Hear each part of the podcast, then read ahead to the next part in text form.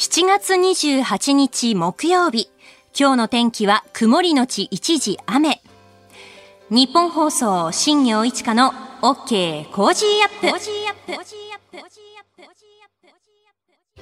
朝6時を過ぎました。おはようございます。ニッポン放送アナウンサーの新行市佳です。おはようございます。ニッポン放送アナウンサーのひろたみゆきです。あなたと一緒に作る朝のニュース番組 OK Cozy up。今週は飯田浩司アナウンサーが新型コロナウイルス陽性判定のためお休みです。えー今朝は私新業と広田美由紀アナウンサーでお届けしていきます。よろしくお願いします。よろしくお願いします。初めてですね。そうなんです。さんと。この組み合わせね。こうやってありそうでなかった。そうなんですよ。すごく楽しみでした。私もです。よろしくお願いします。さあ、そしてこの時間からコメンテーターの方にもお付き合いいただきます。東京大学先端科学技術研究センター特任講師の井形明さんです。おはようございます。おはようございます。ようございますよろしくお願いします。よろしくお願いしますあの、井形さん、ツイッターちょっと見ていましたら、あの、海外出張行かれてたんですよねあ。そうですね。一週間ほどロンドンに行ってきました。ロンドンに行って、まあね、お仕事だったと思いますけれども、イギリスなんか暑いっていうニュースを見ていて、はい。大丈夫だったかなと思うんですが、どうでしたえっと、熱波が本格的に来るちょっと前に逃げてきたんで、ギリギリ大丈夫ではあったんですけれど いい、ただロンドンって公園とかも多いですしやっぱり湿度もそんなに高くないんで、すごい気持ちよかったですね。いいですね。何かまあ仕事ではあったと思いますけれど、楽しむことってできましたか？エンターテインメント。実は僕、あの、ミュージカルが好きで、はい。あの、ハリー・ポッターを本場で見てきたという。ですね。私もミュージカル大好きで、ーハリーポッターはブロードウェイ見に行った時に見ました。あ、ニューヨークで見たんニュですね。ーヨークで見たんですけど、どうでしたか？いや、ハリーポッターすごいですよね。あの、5時間ぐらい確か、そう、長いんですよね。長いんですよね。だから一部、二部みたいな。2時間半ぐらいやって、間休んでまた2時間半みたいな。うわ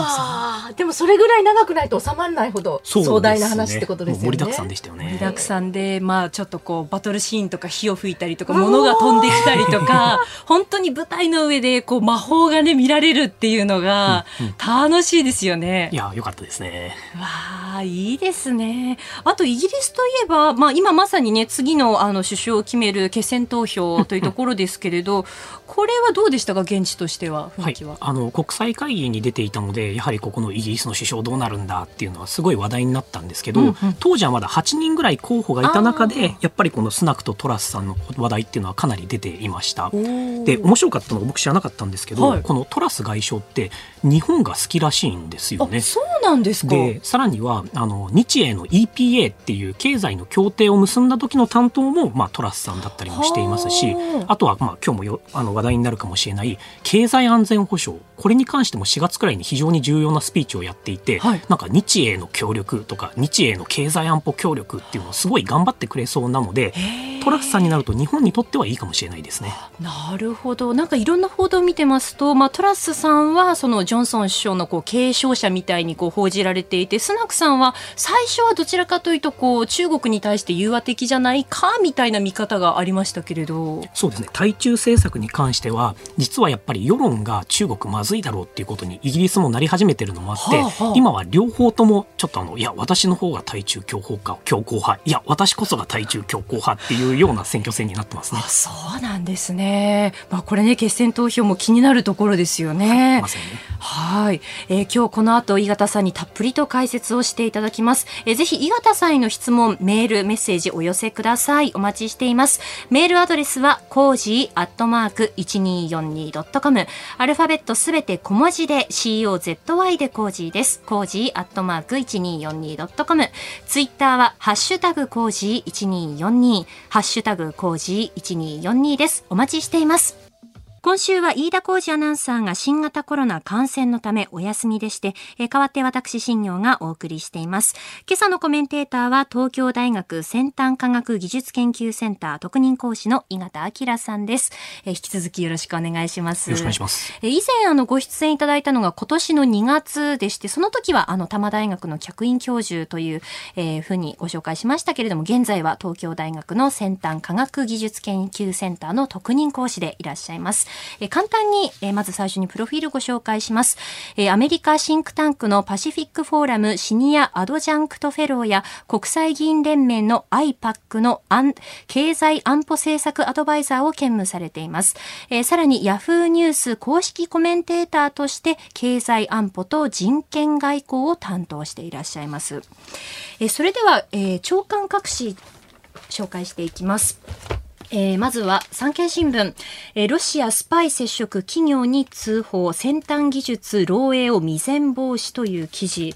えー、ロシアの通商代表部の職員が情報を、まあ、抜き取ることを狙ったスパイ活動として日本の先端技術保有企業の社員に接触を図った疑いがあり、え、これを警視庁公安部が企業側に通報し情報漏洩を未然に防いだということです。これは、え、後ほどここが気になるプラスで井形さんに解説をしていただきます。えー、読売新聞、オリンピック組織委員会を捜索、青木前会長宅もという見出しですね。えー、東京オリンピック・パラリンピック大会組織委員会の橋本、あ高橋、えー、元理事が大会スポンサーだった紳士服大手青木ホールディングス側から多額の資金を受領したとされる事件で、えー、東京地検特捜部、都庁の本庁舎に入る組織委員会の生産法人を、えー、受託収賄容疑の関連先として捜索したという一面。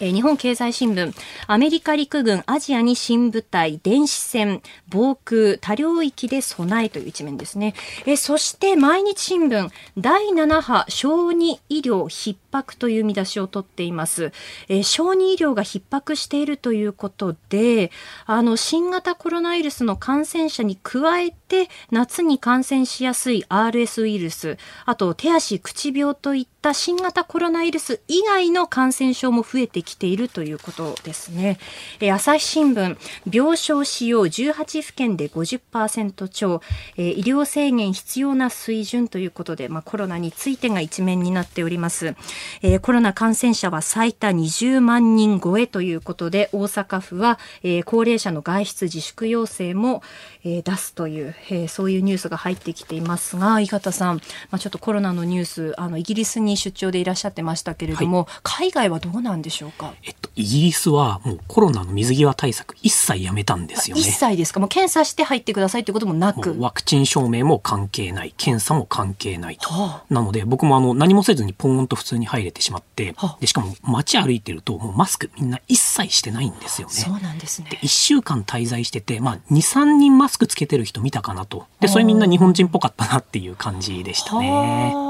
そのイギリスにおけるコロナの考え方っていうのは今どうなってきてると感じました？要はもう風邪みたいなもんだっていうふうになってしまったんだと思うんですよね。っていうのも大体みんなもうワクチンも打ってるしあとやっぱり経済動かしていかないとダメだろうというのがあると思うんですよね。はい、なんで街出てるともうみんなたくさん外に出てもうご飯食べてますしビール飲んでますしお店でもバンバン物買っててやっぱ経済動かしていくっていうのも大事だなとも感じる一方で、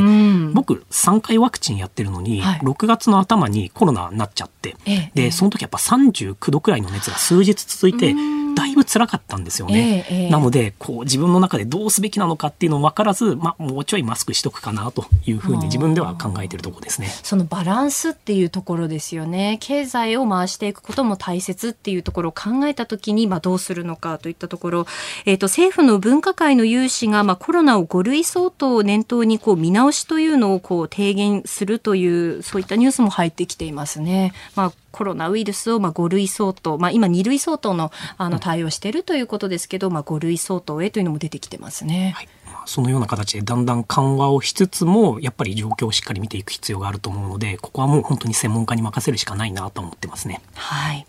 えー、まずは長官各紙の見出しについてご紹介しましたこの後ここが気になるプラスでも井形さんに解説をしていただきます。時刻は6時31分です。ここが気になるプラス、えー、今朝のこの朝刊ですね、気になる記事を井形さんに解説していただきたいと思います。今朝のコメンテーターは東京大学先端科学技術研究センター特任講師の井形明さんです。えー、産経新聞の一面、ロシアスパイ接触企業に通報先端技術漏洩を未然防止ということで、あの、これちょっとびっくりしたんですけれども、まあ、先端技術保有企業の社員がロシア通商代表部の職員に会社の、えー、通用門付近で偶然を装って声をかけられる状況が確認されたと。で、この通商代表部の職員が流暢な日本語で道案内を頼んで、社員が善意で目的地まで連れて行く間に社員から連絡先を聞き出した。で今度どこかに飲みに行きませんかと、え社員を誘って個別の関係を築こうとしたと見られているという。いどう考えても不自然ですよね。ねこういうことってあるんですね。いや、これは本当にお手柄だなと思っていて、はい、実際に、まあ、ロシアだろうと、まあ、中国だろうと、本当にいろんな国がいろんな手段で、こう、情報を取ろうというふうにしてきてるんですよね。うんうん、なので、例えばこの経済安全保障関連に関しては、警視庁って実は、あの、去年か一昨年ぐらい前から、経済安保の、まあの、プロジェクトチームというのを立ち上げていまして、このような形で産業スパイ対策を、あの、まあ、しっかりとやっていくんだと、注意喚起を企業に対してやっていくんだっていうことをやっていますし、また公安調査庁もこのような経済安全保障について先端技術を守らねばならないということで、まあ、ガイドラインみたいのを作ったりだとか解説動画を作ったりなんかはしていましたね。そういう啓発をしているんですね。はい。で、これも本当にあの他人事じゃないなと思うのが、はい、実はあの僕も個人的に何回かありまして、そこういう経験がですか？あるんです。例えば、あの、まあ、かなりの旧友なんですけれども、あの、中国人の方で、まあ、共産党に入ってるっていうことも、まあ、明言してる方なんですけど、その方が、あの、この前ロンドンに行った時に、はい、あの、一緒に、ちょっと飯でも食わないかって言われて、で、夕飯チャイナタウンに連れてかれて、はい、で、ラーメン食べて、で、ラーメンうまかったんですけど、はい、なんかこう、なみすぼらしいラーメン屋さんに、ものすごいゴージャスな、もう、超美人の中国人女性2人が入ってきて、たまたま横に座って、なんか自然な感じで会話が始まって、で、すごいなんかいい感じになって、で、ちょっと連絡先交換しようよみたいになって、 LinkedIn でちょっとあの、友達申請があったっていうのがありまして、はあ、これいや、ナンパにしては美女すぎるなというふうに思ったんで、これもしかしてと僕は思ってますね。その女性中国の方っていうことですよね。はい、なんかあのロンドンで金融系の仕事をしてるっていうふうにプロフィールには書いてあったんですけど、はい、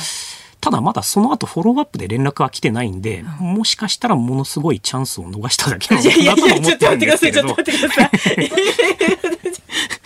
いやでもやっぱりそういうことが実際にあるっていうねことはまああのスパイ行為ね、事態をこう取り締まる法律がこう日本に存在しないから大丈夫かなっていうふうなね、あの気持ちはありますけれども、はい、ただそういう危機感っていうのは高まってはいるんですね。そうですね。うん、なので多分今後このまあ反スパイ法が日本に必要だっていう声は昔からあったとは思うんですけれども、はい、ただやっぱりその反スパイ法ということになると一般の日本の人たちの自由に対してもこう、うん、あの何かしらあの制限が入ったり侵害されてしまうんではないかっていう懸念を持つ方多いと思うんですよね。なので多分今後必要なのはやはりその日本人の人たち、一般の人たちの自由、あの、権利っていうものを侵害しすぎないような形で、ただし国際環境危なく物騒になってきてるんで、はい、新たな権限を何かしら付与する、付与する必要があるんじゃないかというような方向で議論をしていく必要があるんじゃないかなと思いますね。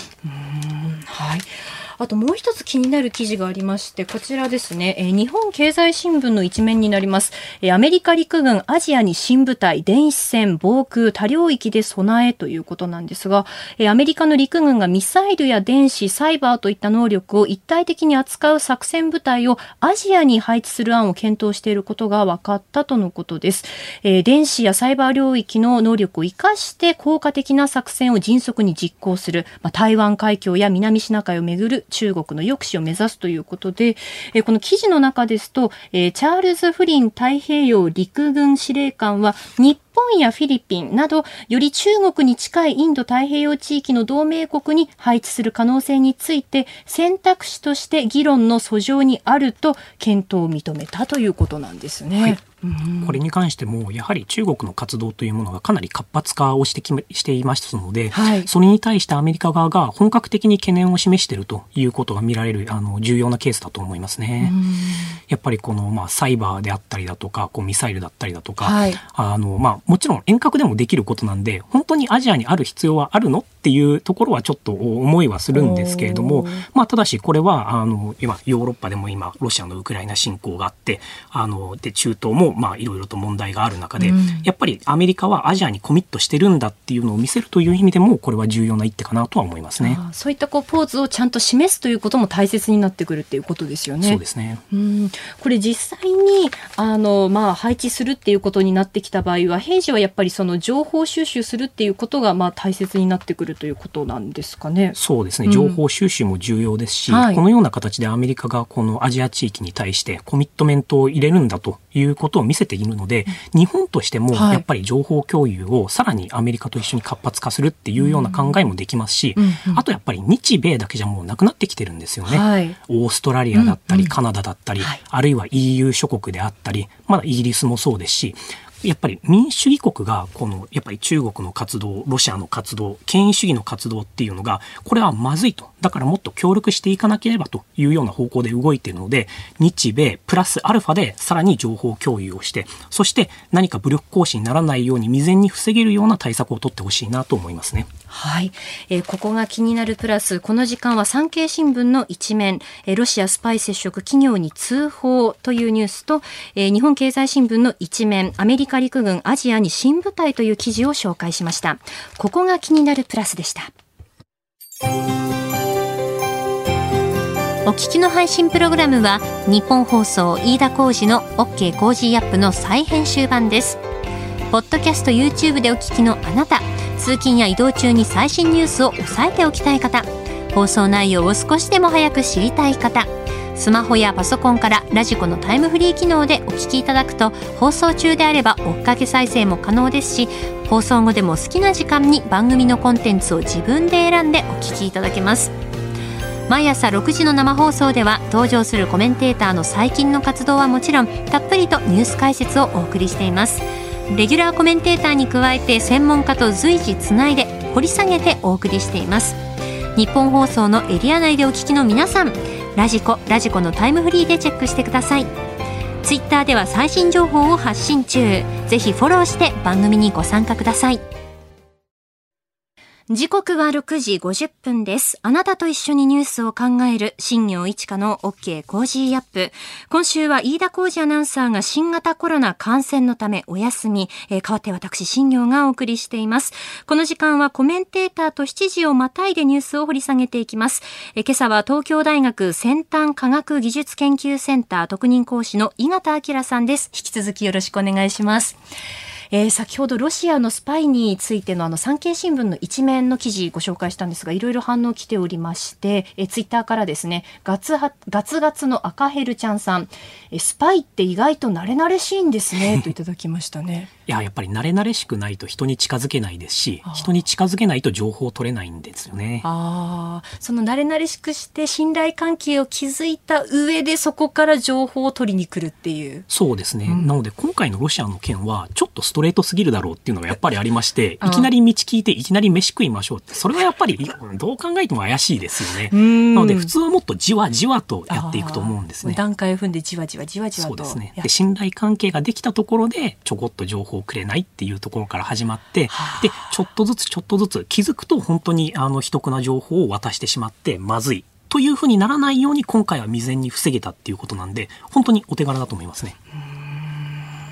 さあ、それではここで株と為替の値動きです。えー、27日のニューヨーク株式市場のダウ平均株価は前の日に比べて436ドル5セント高い32,197ドル59セントで取引を終えました。ハイテク銘柄を中心とするナスダック総合指数は469.85ポイント上がって12,032.42でした。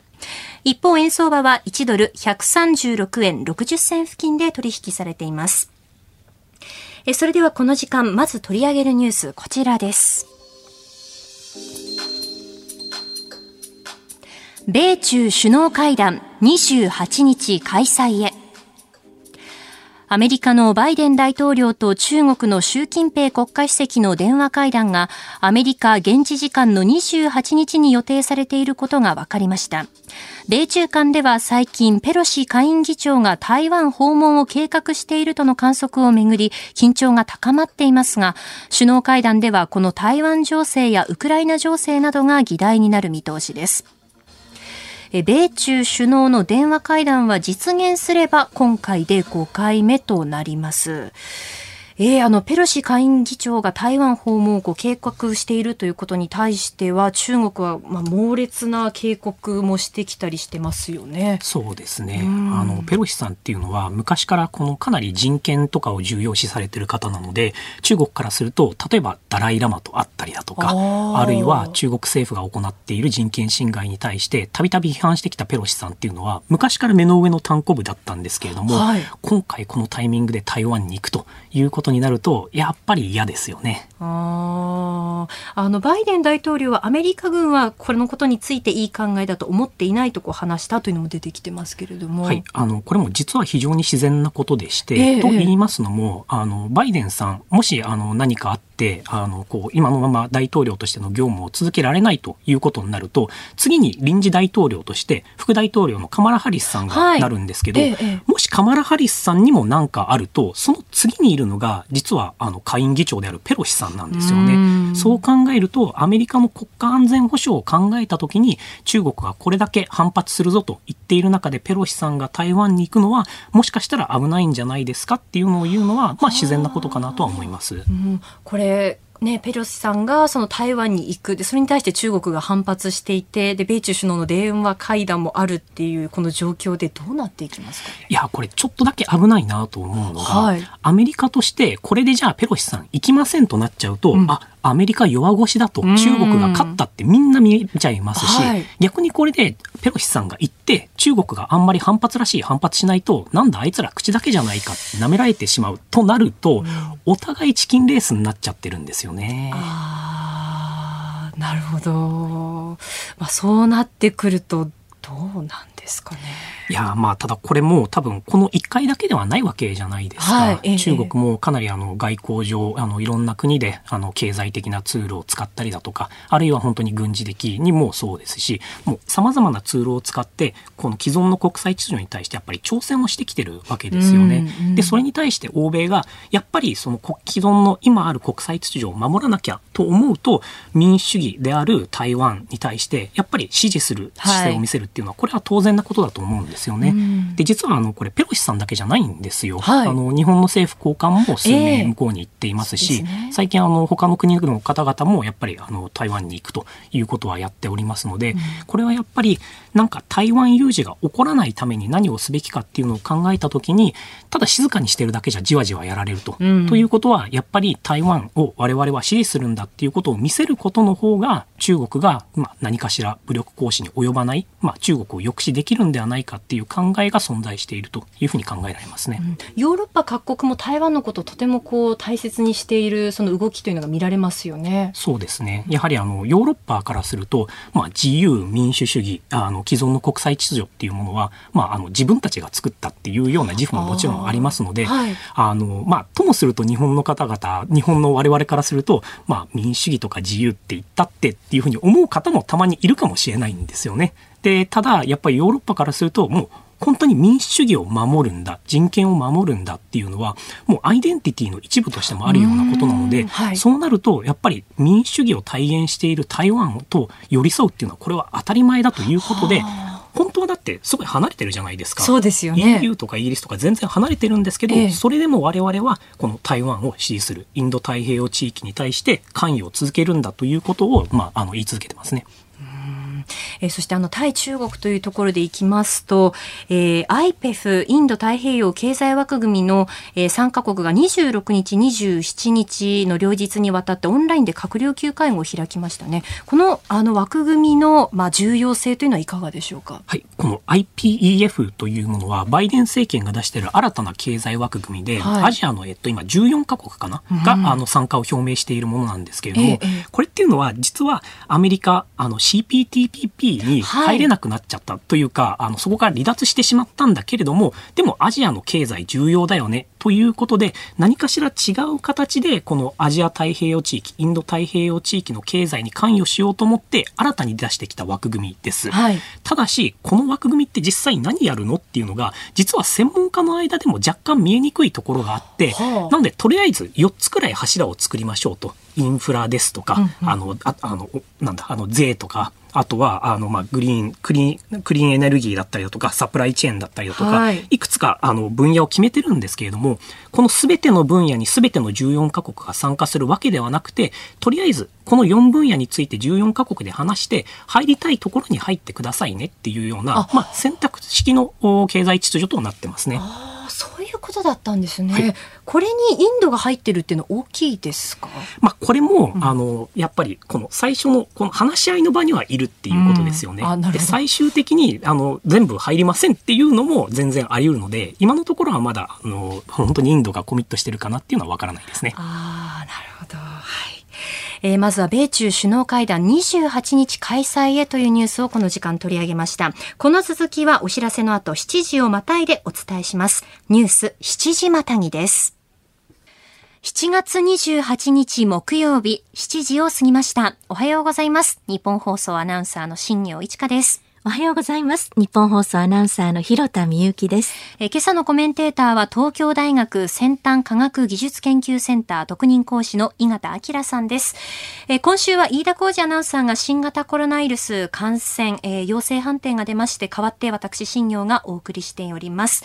え先ほどは米中首脳会談28日開催へというニュースから、まあ、台湾の重要性でしたりとか、えー、IPF について解説していただきましたけれども、えー、気になるのがあの日米の経済版の2プラス2になってきますがこのちここでこう注目されることとしてはどういったところがありますか？はい、あのご存知の通り23年前から日本はこの経済安全保障対策というのを強化しているわけなんですけれども、はい、これを国内だけではなくて外交でも重要視していこうというのがここで見て取れます、うん、そして日本とアメリカの間で、まあ、これ経済版2プラス2という言い方になってるんですけど、はい、実は経済安保版2プラス2と言ってもいいんじゃないかなと思えるような内容となってます。と言いますのも、はい、例えばこの半導体の問題をどうするんだだったりだとか、まあ、レアアースを含めるような鉱物資源、これのサプライチェーンをどういうふうに構築していこうかという話だったりだとか、先ほどもあったようなこの先端技術をどうやって守るのかっていったような、まさに今経済安全保障として語られていることを日米でも何か協力ができるんじゃないですかというのを、まあ、あの議論する場となってますね。うん。まあ、これいろんなことについて話し合うと思うんですけれども、例えばその人権の部分、そのまあサプライチェーンにおける強制労働の問題とかこうあると思うんですけれども、そういった部分のすり合わせってどうなりますかね。はい、この部分が面白いなと思っていまして、はい、と言いますのも、アメリカが実は先月にあのウイグル強制労働防止法というものを施行していて、はい、これは何かというと、うんもし、例えば日本で作っている、じゃあ T シャツにしましょうか。うん、T シャツの綿が、実は新疆ウイグル自治区から来ていますということになると、サプライチェーンの一部に新疆ウイグルが入っていますね。はい、そしてアメリカ政府としては新疆ウイグルで作られたものは、もう強制労働を使ったとみなしますっていうことを言っちゃうものすごい法律で、そうなると、このシャツを日本からアメリカに輸出しようと思うと、ここ、え、強制労働で作ったものなんで、もう輸出できませんよって止められちゃうっていうすごい法律なんですよ。ええ、ただそうなってくると、日本としても困りますし、あとはやっぱりアメリカの企業もやっぱり困ってるんですよね。いや、サプライチェーンどこまでしっかり見ていけばいいの？だったりだとか、いや、我々は、まあ場合によっては新疆ウイグル自治区にあの工場があるかもしれないけれども、我々のところは強制労働を使ってないっていうことを証明できますよっていう方々もいたりするんですよね。はい、で、そうすると、そのどれくらいの証拠があれば、じゃあ強制労働が使われてないというふうに認められるのかだったりだとか、はい、このサプライチェーンをチェックする際に1時でいいのか2時でいいのか、それとももう本当に原材料までしっかり見ないとダメなのかだったりだとか、こう、ルールをちゃんと一緒に決めていきましょうねっていうのをこの日米の2プラス2で、まあ、話し合うんだと思います。うん、さらに言うと、これ、まず日米で決めた上で、実は G7 ですよね。はい、G7 でももうすでに去年の状態で、このサプライチェーンにおける強制労働の問題、我々で何かしらアクションを取っていかないとダメだよねということは合意をしているので、まあ、これ、こうなるといいなと思ってるのが、日米である程度ルールの叩き台作りますと。はい、で、それで G7 になったら、この日米で作った叩き台を、まあ、G7 のルールにしていきましょう。それを、まあ、民主主義国家のルールにしていきましょうというふうに発展できるのであれば、これ日本がリーダーシップを示して、うんうん、まあ、国際的なルールを作ったっっていうことになるので、まあ、ぜひそういう叩き台を作れるような場にしてほしいなとは思いますね、うん、そういったいわゆるその強制労働のがそのサプライチェーンに入っていないかどうかっていうのをこう見ていくっていう部分では日本の企業もそれはかかってきますもんね。まさにそうですね。うん、ですので例えばですけれども、はい、最近はいろいろ報道を見てますとやっぱり我々は新京綿を使うのをやめましたっていうことを報道するところも増えてきたりもしていますし、はい、またビッグデータとか AI 分析を使ってサプライチェーンを可視化しましょうっていうようなサービスサービスを提供するところも増えてきてますね。そういった形で形で自分の企業のことであってもなかなかその細かいところまでこう目が届いてない部分っていうのをこう解消していく改善していくっていうことですかね。そうですね。例えばなんですけれども、はい、ある中国の中間業者がいやいや我々の綿は新疆ウイグル自治区から来てないですよって言ってそれを信じて買ったとしても、うんはい、実は裏で新疆ウイグルの綿を使ってたっていうようなことがありえないかというと、うん、これあのイギリスの有名な大学でシェフィールド・ハラム大学というところがあるんですけどそこの方があの最近出した報告書なんかを見たりするといや実はこの中間業者が綿のロンダリングを行っていて、はあ、で新疆ウイグル自治区の綿がまず中国の中間業者に行ってそれが例えばまあバングラデシュだったりだとかあのまあインドだったりだとかっていう第三国に行ってその第三国に行ったものを日本の企業だったり、まあ、欧米の企業が買っていや我々中国から買ってないですよと思ってても実は辿っていくとあ新疆綿になっちゃったっていうことがオープンソースで一般の研究者が、まあ、ミスななんていうかね、証拠を握ってしまえるような時代になってきてるので、はい、そうなると日本企業としても知りませんでしたとは言えなくなってきてるんですよね。なるほど。えニュース7時またぎをお送りしました。おはようニュースネットワーク。東京有楽町日本放送キーステーションに全国のラジオ局21局を結んでお届けします。おはようございます。日本放送アナウンサーの新業一華です。今週は飯田浩二アナウンサーが新型コロナ感染のためお休みです。代わって私、新業がお送りしていきます。今朝のコメンテーターは東京大学先端科学技術研究センター特任講師の井形明さんです。取り上げるニュースはこちらです。アメリカ FRB0.75% の利上げを発表。アメリカの中央銀行にあたる FRB 連邦準備制度理事会は現地27日、日本時間の今日未明、FOMC 連邦公開市場委員会で主要政策金利の誘導目標を0.75%引き上げ2.25から2.5%とすることを決めました。前回の6月会合でおよそ27年ぶりに0.75%の利上げを決めており、連続の実施となります。会合後に記者会見した FRB のパウエル議長は、今後の物価も、え物価指標などによっては大規模な利上げがもう一度必要になるかもしれないと指摘した上で、え金融政策のスタンスがさらに引き締まるにつれて引き上げペースを緩めることが適切となる可能性が高いと述べています。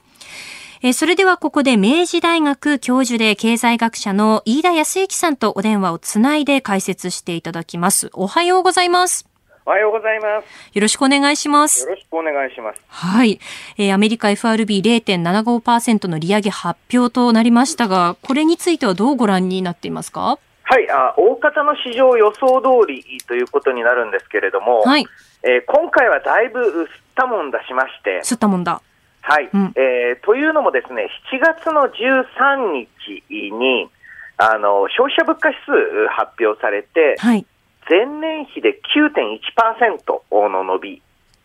うん、まあ、これ40年以上ぶりの水準なんですね。はい、で、えー、アメリカ、まあ、今年入ってから大幅なインフレ報じられていましたが、ここのところ少し上昇ペースが落ちているというふうに思われてたんです。ええええ、上がってはいるんですけれども、はいはい。はい、ペースとして落ちていた。予想を上回る、うん、はい、はい、予想を上回る伸び率になったもので、これはあ、まあ、もう一段階、えーまあ、上の、つまりは1%の利上げになるんじゃないかという憶測が出たんですね。はい、そうでしたね、うん、はい、それを受けて、えーまあえー短期的には株価大きく下げたんですけれども、その後、だいぶ打ち消し報道といいますか、いや、1%までは上げないよという、理事等からのコメント続きまして、ええ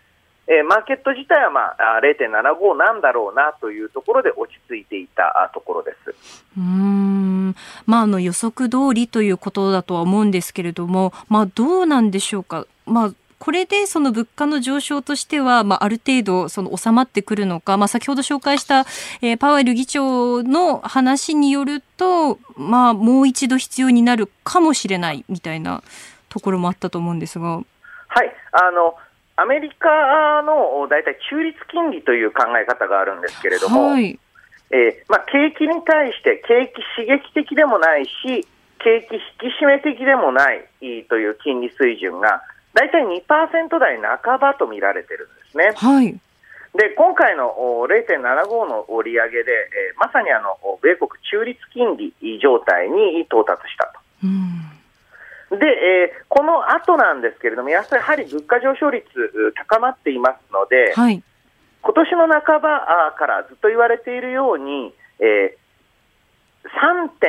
3.4%、まあ、要は3%台半ばまであと1%ほどの利上げが年内に行われるという予想が支配的です。あそうなんですね。でそうすると、今2.5で年末までに3.4ということですから、はい、これまあ利上げのペースは緩んでいくということになるわけですね。うんで、えこれ、織り込みまして、えー、まあ、あの株式市場は織り込むというよりも安心したと。おこれ以上、利上げのペース早まったり、利上げの到達点が高まるということはなさそうだなというのを受けて、株式市場は堅調に推移しています。うんあの今日28日、まあ、アメリカの4月から6月期の GDP の速報値も発表されますけれども、はい、まあ、これについてはどうですか、はい、あのここまで物価上がりますと、はい、実質成長率っていうのは GDP の伸び率、金額の伸びから物価上昇の伸びを引きますので、はい、これはあの実質でマイナス成長になる可能性十分にあると思います。はははただですね、実体経済を見ると、アメリカ経済悪くもなくてですね、はい。はい、アメリカの雇用統計がかなり予想より強い数字が出てます。うん、6月の失業率が3.6%ということなんですよね。はい。で、この3.6%の失業率もだいぶ低い水準ですし、はい。えー、まあ、日本でいうところの求人倍率も2に近い水準で推移しています。つまりあの景気自体がまだ減速しているという感じはないと、はい、これまで利上げをすると、まあ、オーバーキル、要は利上げのしすぎで景気が悪くなる、こういった懸念ささやかれていましたが、はい、どうもその状態にまではまだ達していないということで、今後も予定通りの利上げが続くと思われます。なるほど。えー、そして明日はですね、日本でも、えー、消費者動向調査ですとか、まあ、いろいろな指標、まあ、が発表されますが、まあ、これに関してはこう影響というのはどのようにあの今後のことも含めて飯田さんご覧になってますか？はい、日本についてはあ、まあ、あの前回の金融政策決定会合が象徴的だったと思うんですけれども、はい、えええー、現在の金融政策スタンスを変更するというのは、うん少なくとも黒田総裁、任期中はなさそうだなという予想が支配的です。はい、というのも、日本の場合、物価上昇率、まあ、アメリカ9.1%って言ってますけど、日本2%台です。はい、さらにこれ、えー、食品とエネルギーを除くと、うんうんプラマイゼロ、まあ、0.2%かな、はい、えー、もう上昇率もインフレとはとても呼べない水準なんですね。ですので、日本の方はですね、えー、特に金融政策、スタンス自体も変更なく、しばらく進むと思います。はい。で、はい、やはりですね、物価上昇率について、それを引き上げていたエネルギー価格もちょっと落ち着きを見せていますので、えー、少し金融政策の変更ペースも緩むんじゃないでしょうか。うんなんかこういったこうアメリカが利上げといったことが出てきたときに日本もみたいな報道がこう出てきたりもするじゃないですか。はい。うん。それについてはどうでしょう？はい。あの、全くバカな話で、変動相場制を取るのは、海外と違う金融政策をできるからなんですよ。あはいええ、そのよそが利上げしたから利上げをしなきゃならないっていうのは、それ固定相場制だったらそういうことあるんですけれども、変動相場制っていうのはあくまで自分の各国の国の国内事情を見て金融政策をやる、そのために変動相場制にしているんだというのを、ちょっと忘れている人が多すぎる人 気がしますね。あよよそはよそ、うちはうちだと。そう、それをするための変動相場だということなんです。うん何かこう、まあなんかこの金融政策のせいで円安になってるんだみたいな、なんかそういう声もあるじゃないですか。そうですね。えー、これ企業の輸入物価で見ると、はい、えー、為替の影響3分の1ぐらいなんです。3分の 1? ええーうん物価上昇のうち3分の2は、そもそもエネルギー価格が上がってるから、国際エネルギー価格が上がってるからなんですね。うんうん、はい。で、その3分の1のうち、日本の金融政策の影響っていうのは、半分いかないはずです。うんというのもですね、はい、えー、日本以外の国もだいぶ対ドルで為替下げてます。あなるほどなので、えー、日本の金融政策で左右できるのは、まあ、今の物価上昇を、日本のこのちょっとした物価上昇のうち、まあ、6分の1よりは少ないはずなんですね。あそんなに、うんえー、ですから、現在の、まあ、日本の国内物価等の局面っていうのは、ちょっと金融政策とは別のところで決まっていると考えた方がいいでしょう。うんそこはこう冷静に見ていかなきゃいけないっていうところですよね。そうですね。うんまあ、昨日あと月例経済報告書のニュースもあったんですけれども、ここではまあ緩やかに持ち直しているというふうな言葉が出てきましたね。ちょっとね、月例経済報告主観的なあ、まあ、表現が多いので、えー、むしろ個々の指標とか、景気動向指数、こちらの方に注目した方がいいと思います。あそこはまあ、そこよりもというところですね。そうですね、うん、決していいとは言えない状態です。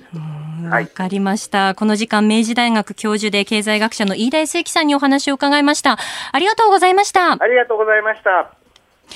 おはようニュースネットワーク、この時間はアメリカ FRB0.75% の利上げを発表というニュース、飯田康之さんに解説をしていただきました。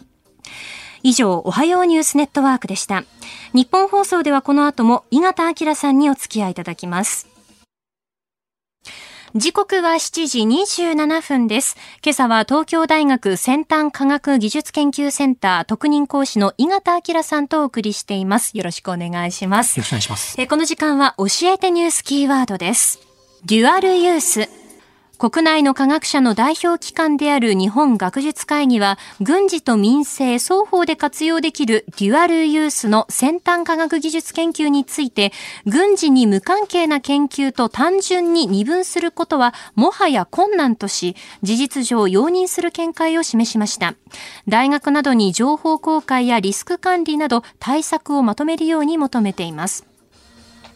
えー、学術会議は軍事目的の研究にはこう一貫して反対する立場でしたけれども、えー、安全保障に絡む研究の推進が重要視されている中で踏み込んだ考え方を示した形になりました。はい、はい、あのまあ個人的にはやっとここまで来たかというのが本音のところですね。やっと。はい。というのもあの、まあ、私あの東大に移ったのが先月になるんですけれども、はい、まず最初に中のガイダンスで言われたのが研究費を取ってくるときは東大はまあ国立大学ですし、まあ、もろもろの歴史というものを考えると軍事研究のはやらないでくださいねっていうのはやっぱり言われてたんですよね。最初に言われるんですね。言われました軍事研究はダメですよと。ダメですよと。はあ、でただやっぱりここの先ほどの紹介にもあった通り今のいわゆる先端技術と呼ばれてるものって、大体何でも民間用に使えるものでも、やっぱり軍事的に使えてしまうんですよね。例えば、あの、非常に今、あの、研究開発が進んでいるところで、BCI、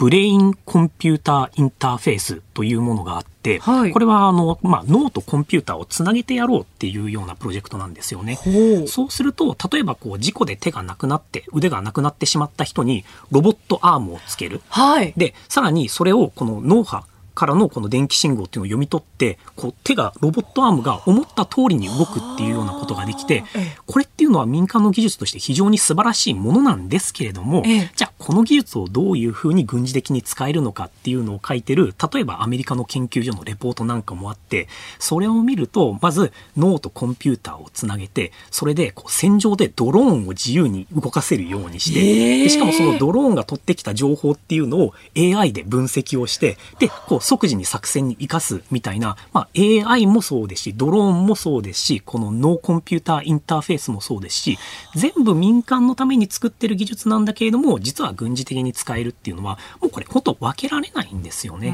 で、そうなってきますと、この前通った経済安全保障推進法というものが、ある程度日本の経済安保にとって重要な先端技術なんかに対して、国がお金を入れていきましょうねっていうような法律が通ったんですよね。はい、となりますと、その時にお金を入れる際に、いや、それでも軍事的に使えちゃうからダメだよっていうようなことを言い始めると、そういう先端技術の研究ができなくなるじゃないかっていうような懸念がやっぱり出ていたんですよね。ええ、なので、タイミング的には、この法律が通った、これから補助金を先端技術に入れていくとなると、やっぱりデュアルユースに関しては、単純に二分することはもはや困難だという見解を示したっていうのは、まあ、自然なところかなとは思いますね。自然な流れだということですよね。で、まあ、その安全保障をめぐる動きに合わせたその対策というのは日本はどうなんでしょうか？はい、最近は非常に強めていますね。と言いますのも、はい、まずはあの大学大学でもかなり先端の技術の研究というものが行われてはいるんですけれども、ええ、ここで研究された内容っていうのが実は他国に、まあ、それこそ産業スパイみたいな形で、はい、まあ、持っていかれるような懸念があるんではないかというようなことで、え、経産省とあと文科省が連携をしながらガイダンスみたいなのを大学に作る、まあ、安全保障輸出管理なんて言ったりするんですけれども、はい、それであのちゃんとあなたが自分の研究室にいる人のあの、まあ、バックグラウンドをチェックしていますかということだったりだとか、こう卒業するときにデータ全部持ち帰っちゃってないかチェックしてますか？だったり注意喚起してますか？っていうようなものを作ったりもしていますね。うんまあ今回そのまあ学術会議がまあ単純に二分することはできないということでこの見解を示して、まあこれから広がっていく可能性としてはどういったところがありますか？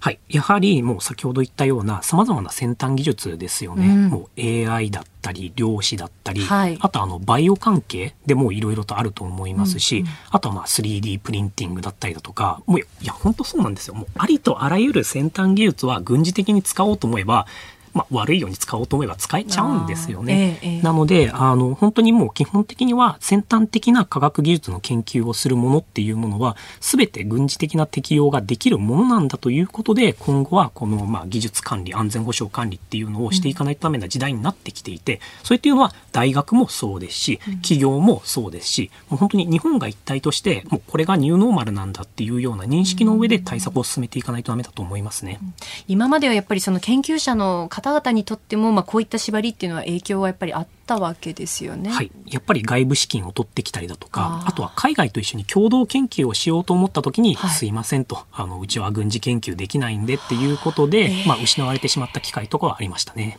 もったいないですよねそういったことがあると。そうですね。うん、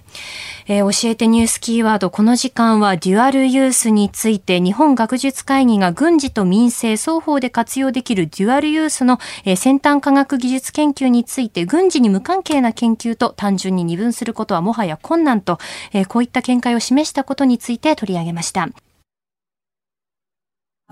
時刻は7時44分になるところです。お送りしています新行市佳の OK Cozy Up。この時間のお相手、ニッポン放送アナウンサーの新行市佳と、広田美幸がお送りしています。今朝のコメンテーターは東京大学先端科学技術研究センター特任講師の井形彬さんです。引き続きよろしくお願いします。あの、先ほどキーワードのところでデュアルユースについて取り上げたんですけれども、ちょっと宇宙分野について、これもまた重要なんだというのをね、ね、先ほど伺ったんですが。はい。まさにあの、日本は戦後、基本的には宇宙の研究というものは、もう完全にやっぱり平和利用のものしかやったらダメだというような縛りがあったんですよね。うんはい、で、その縛りがあったので、例えば、こう日本以外の国の軍とかであるともう人工衛星で非常に高精度のものを飛ばしてで自分たちで所有して、はい、で常にこう他国で何がやってるのかっていうのをしっかりと分析をしていたんですけれども、えー、日本の場合はその人工衛星を持ってでしかもそういうスパイ活動みたいなのを行うっていうのはこれはもう軍事的だからダメだと。平和利用にあの目的じゃないからダメだっていうことになっていたんですよね。はい、となると日本の例えば防衛省って昔までは民間企業の人工衛星から画像を買わせてもらってそれを分析するというようなことをやっていて、はい、ただそうすると、うん、まあ、民間が持ってるようなものなんでやっぱり画素が荒いんですよね。で実はあのアメリカのインテリジェンス機関の人なんかと話したりするともうものすごい日本をバカにしていて、はあ、いや日本のインテリ機関の人っていうのはもうもの能力がものすごいと、はあ、ものすごい荒い画像から一体何があるのかっていう重要な情報を抜き出すこう技術に長けていてすごいなと、まあ、我々はもっと綺麗な画像を見るだけでいいけどねあははははみたいなのがあったんですよね。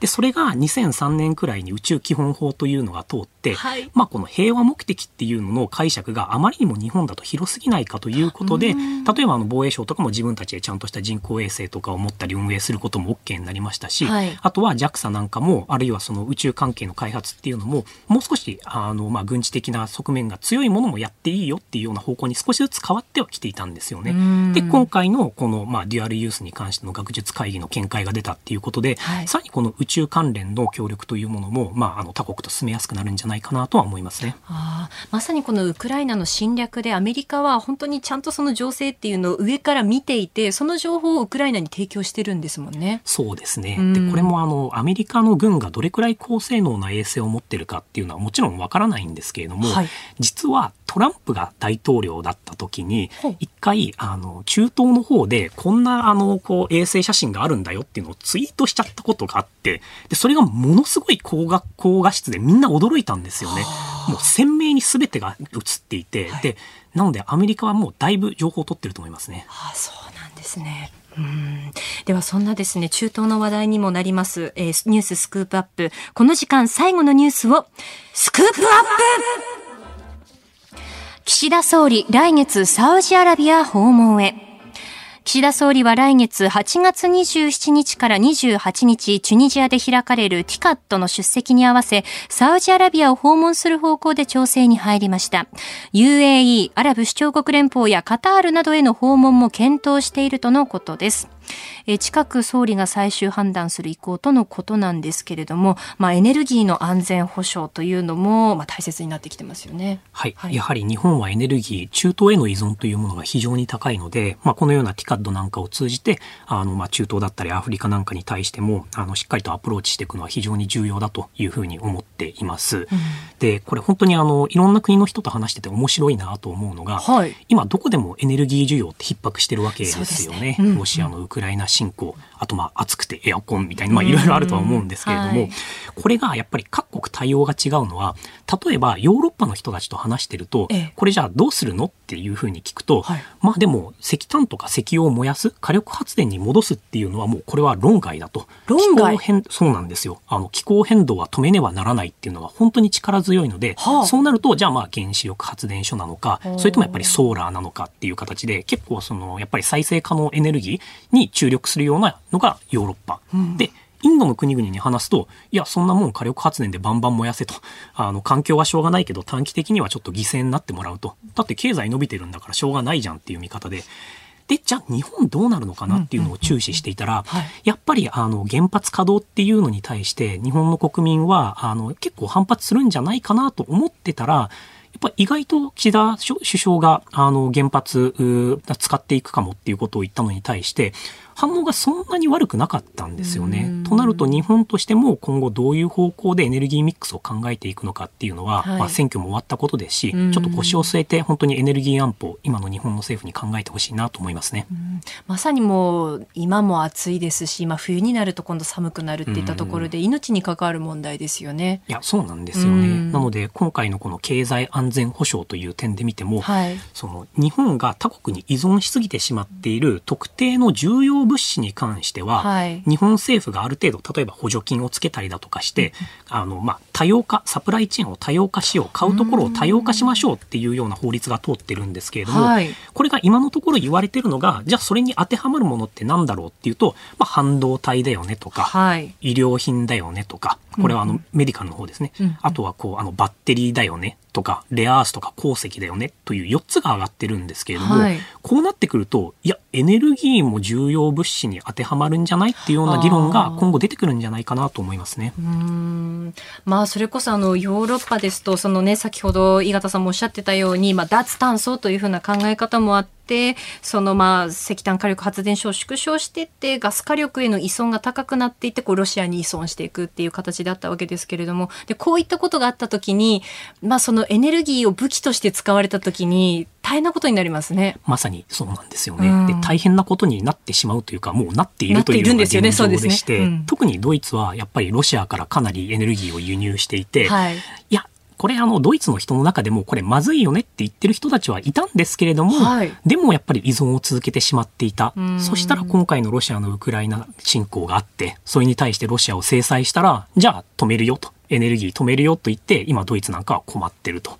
最近あれですもんね、あの、ノルドストリーム1というロシアとヨーロッパを結ぶパイプがあるんですけれども、えー、急にそこのタービンが壊れちゃった、あはははと。なんで、あの、ちょっと売る分8割減るよと。で、それに対して、そのメンテナンスをやってるのがドイツのシエメンスという会社なんですけれども、えー、シエメンスが、いや、じゃあ直すよと。あの、新しいタービン送るよって言ってるのに、いや、でもなかなかちょっと増えないなっていうようなことで、もう明らかにこれは、あの、恣意的に止めてるんですよね。そう、ね、うんまあ、そうなってくると、やっぱりこう、一つの国にこう依存を、エネルギーをこう依存してしまうっていうことの、まあ、怖さというか。そうですね。